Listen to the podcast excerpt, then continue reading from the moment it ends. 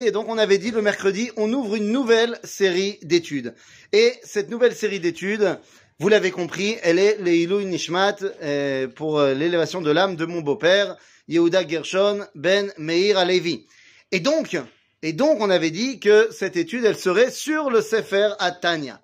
Sur le Sefer Atania. Et là, tout de suite, la question avec laquelle j'aimerais ouvrir notre étude, c'est Est-ce que je suis légitime pour essayer d'enseigner euh, le Sefer Atania? Alors, comme vous le savez tous, euh, vous me suivez depuis quelque temps déjà, je ne suis pas vraiment un élève de la pensée de Chabad, euh, je suis un élève de la pensée du Rav Kook. Donc, est-ce que un, juif qui se revendique plus d'un courant qu'un autre, eh bien, est légitime pour parler des œuvres d'un autre courant? Comme par exemple, euh, lorsque le Rav Cherki avait fait une série d'études sur l'Ikouté Moharan de Rabbi Nachman de Breslav. Est-ce qu'on n'attendrait pas plus un rabbin avec une kippa blanche et des péotes qui vont dans tous les sens pour parler de l'Ikouté Moharan? Donc, la question, non, ça va, ça va, ça va, tu peux passer, tu peux passer. Pas. Donc la question est de savoir est-ce que je suis légitime pour enseigner le Tanya Eh bien les amis, je pense que d'abord, si vous me suivez, et vous savez que je suis un élève du Rav Kook, le Rav Kook n'a pas de, de shita. C'est-à-dire que sa shita à lui, sa façon de voir la Torah, c'est que la Torah, elle est echad. Et donc, eh bien, si tu es un élève du Rav Kook, tu ne peux pas voir le judaïsme comme étant plusieurs castes il y a Torah Achat, et à partir du moment où un Talmid Chacham eh bien, fait partie de la lignée des Talmidei Chachamim depuis Moshe Rabbeinu, eh bien, il n'y a absolument aucune raison que tu sois pas légitime pour en parler. Aderaba, Torah hi velilmod c'est la Torah et on doit l'étudier. Et le Admor Azaken, évidemment, fait partie des géants du judaïsme, donc il n'y a absolument aucune raison qu'on ne puisse pas l'étudier, même si on n'est pas Chabad. Aderaba, l'enseignement euh, du Tanya est un enseignement fondamental euh, pour toute personne qui veut comprendre un petit peu euh, Avodat Hashem. D'ailleurs, entre parenthèses, anecdote, un jour, deux Chabad Nekim sont venus à la yeshiva de Merkaz Arav, à l'époque où le Rav Tzvi Udakouk était le Rosh Yeshiva, et lui ont demandé, est-ce que tu peux enseigner le Tanya à la yeshiva? Il a dit, ok, mais à une condition, c'est que ce soit en année numéro 2. La première année, on enseignera l'introduction du Tanya, et ensuite, on fera le Tanya. Ils ont dit, c'est quoi l'introduction du Tanya il a dit, on va enseigner Nefesh HaChaim de Rabbi Chaim de Vologine. Rabbi Chaim de Vologine était l'élève du Gaon de Vilna, complètement anti, euh, il faisait partie des mitnagdim, des anti-chassidim, anti Azaken. Et donc il a dit, c'est en étudiant l'un qu'on va pouvoir étudier l'autre. C'est-à-dire qu'il nous faut une vision complète de la Torah. Et donc, eh ben, je me permets d'en parler. D'ailleurs, je me permets d'en parler et j'ai reçu aussi un ishour particulier de mon beau-père et du rabbi de Lubavitch. Alors je vous explique, voilà, c'est le cours d'introduction, donc c'est anecdote sur anecdote, mais en malasot. Quand j'ai rencontré ma femme et que euh, on s'est plus et que on a décidé qu'on voulait construire quelque chose ensemble, eh bien tout de suite il y a eu le problème, le problème de bah ma femme venait d'une famille Chabad, moi pas du tout, euh, donc euh, voilà, elle savait très bien que un elle bah, elle était un petit peu perturbée, et deux surtout que son père n'allait jamais accepter. Et donc après notre première rencontre, eh bien elle a fait ce qu'une Chabad fait quand elle a un grand problème décisionnaire dans sa vie. Elle a ouvert Igrot Kodesh. Vous savez ce que c'est Igrot Kodesh? Igrot Kodesh, c'est une série d'une trentaine, je crois, de livres euh, de questions-réponses, en fait de réponses que le rabbi de Lubavitch avait données de son vivant, qui ont été compilées donc en une trentaine de livres.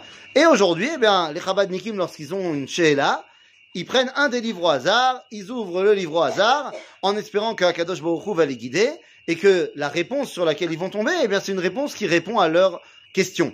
Donc évidemment que personne ne demande la réponse au rabbi de Lubavitch, on demande la réponse à Kadosh Baruch par le mérite du rabbi, eh bien, on espère que euh, ça va tomber sur une réponse qui nous intéresse. Bekitsour, ma femme a ouvert un, des bouquins et elle est tombée sur une réponse absolument euh, saisissante, puisque c'était donc deux pages, l'une parlait d'une réponse que le rabbi avait donnée à une jeune fille qui voulait se marier avec quelqu'un de pas Chabad, et le rabbi lui dit c'est pas grave qu'il soit pas Chabad, euh, toi tu as grandi au Bet Yaakov, comme ma femme qui avait grandi au Bet Yaakov, l'essentiel c'est que euh, vous créez une, maison euh, basée sur la Emouna, Beit Neeman, Beit Israël et tout ça. L'autre côté, c'était une réponse que le rabbi donnait à un papa, et qui disait c'est pas grave que ta fille se marie avec un pas Chabad. Et la goutte d'eau qui a fait déborder le vase, c'est que dans la réponse donnée au papa, eh bien, le rabbi utilisait même mon nom, puisqu'il parlait de euh, à Eitan Shebanefesh, et donc, eh bien, pour, euh, pour mon beau-père, c'était le Ishour euh, qu'on pouvait se marier. D'autant plus que là-bas, le rabbi donnait une bracha, comme quoi il fallait que le plus important, c'est qu'à un moment donné, eh bien, ce fameux Eitan Shebanefesh dévoile Torah Tachasidut. Donc, ben voilà, euh, quelque part, j'ai reçu la permission et, et, et aussi la shlichut, eh bien, de commencer à dévoiler cette Torah-là. Alors, les amis, de quoi on parle? Alors, c'est pas Stam et Tan, ce sont les lettres du mot Tanya. Mais de quoi parle-t-on? Pourquoi le livre commence par le mot Tanya. Alors vous allez me dire de manière très très simple, bah parce qu'il ramène une Tanya, c'est-à-dire il ramène une Braïta, il ramène un enseignement qu'il y a dans le Talmud, et les enseignements des Braïtot dans le Talmud commencent par le mot Tanya, ce qui veut dire on a enseigné. Oui d'accord, mais il aurait pu choisir n'importe quel mot là, Admorazaken. Il aurait pu choisir de faire une phrase d'introduction et après de citer la Braïta et de dire bon, alors voilà, je t'explique, et il y a marqué deux points Tanya. Mais non, il a choisi de commencer par le mot Tanya. Tanya, comme on a dit, c'est les lettres du mot Etan. Etan en hébreu, c'est la notion de force, mais pas de la force physique. Et là, la force qui est capable de faire la différence entre un combat très important. Et c'est comme ça que va s'ouvrir le Sefer Atania, disant qu'il y a en nous deux grandes forces.